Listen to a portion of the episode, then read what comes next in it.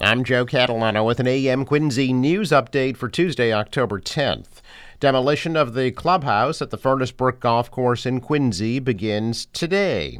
Ward 3 City Councilor Ian Cain says an excavator and four or five large dumpsters will be brought up Reservoir Road for the demolition. Cain says the bottom of Reservoir Road may be coned off so the cars don't park on both sides of the street to assure the equipment can get to the site. He says the cones will be removed once the demolition is complete. The city has taken control of the golf course and will build a new clubhouse and make improvements to nearby Forbes Hill Park. Quincy Zoning Board of Appeals scheduled to meet today at 6 p.m. in the meeting room of Old City Hall. There are four items on the agenda, including a proposal for a short term rental business at 383 Water Street and a short term rental business at 266 Granite Street in Quincy. Well, several thousand Boston area Jews, Israeli Americans, and supporters crowded the Common to show support for Israel two days after Hamas launched its surprise attack from Gaza.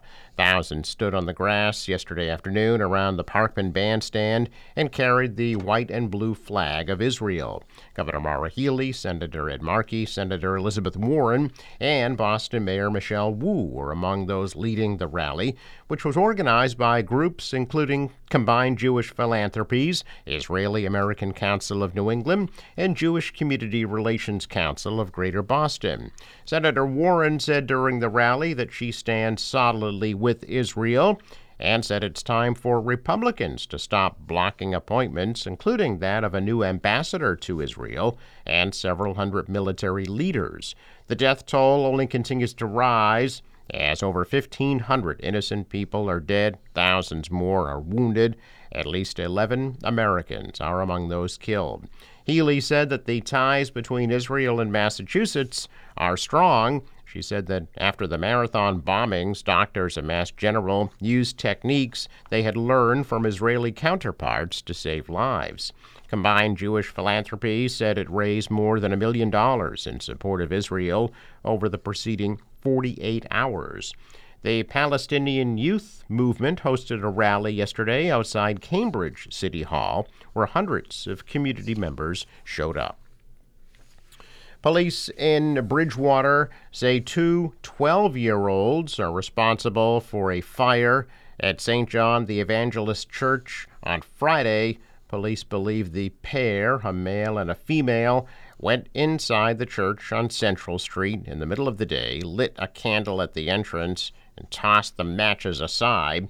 An employee told police Everything seemed fine when they were working there at the food pantry about 2 p.m. The pastor told EMTs he started smelling smoke at around 3:30, so authorities believe it happened sometime between them. Police officers and firefighters were on scene by 3:40 on Friday afternoon. They quickly realized the fire had already been put out with an extinguisher based on some yellow powder at the front of the church.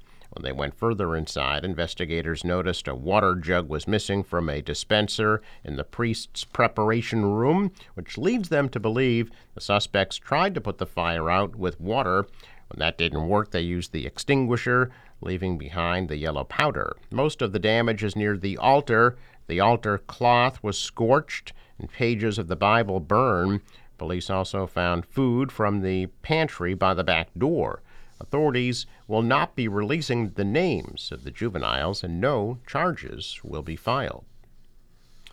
The Good Samaritan Medical Center in Brockton is back to being fully operational after experiencing a significant power outage on Saturday. Brockton Area Emergency Management published an update on Sunday morning. They said that on Saturday the situation was a major power outage and said it resulted in the closure and evacuation of some areas of the hospital. The emergency room was still open for walk in patients, but all ambulances were being diverted to other hospitals. The sewer line at the hospital also got backed up, causing some flooding. That issue has also been resolved. The Mount Washington Observatory recorded its first measurable snowfall of the season at the summit on Sunday. The summit saw 0.3 inches of snow, below freezing temperatures, high winds, and fog, resulting in rime ice. Temperatures aren't expected to rise above freezing until the end of the week, but winds will decrease significantly. Skies will begin to clear over the next several days. The observatory shared several photos on Facebook, including the summit sign coated in ice. Weather observer Charlie Peachey using a large mallet to clear ice off the instrument tower and the windward side of the house at the summit covered in ice. Alexandra Burton, a Mount Washington weather observer, said the first snowfall arrived a bit later than usual. Typically, the first measurable snowfall is in September. By this time in October, at an average year, 19 inches of snow has fallen. She said this fall the mountain has been experiencing a bit of a snow deficit.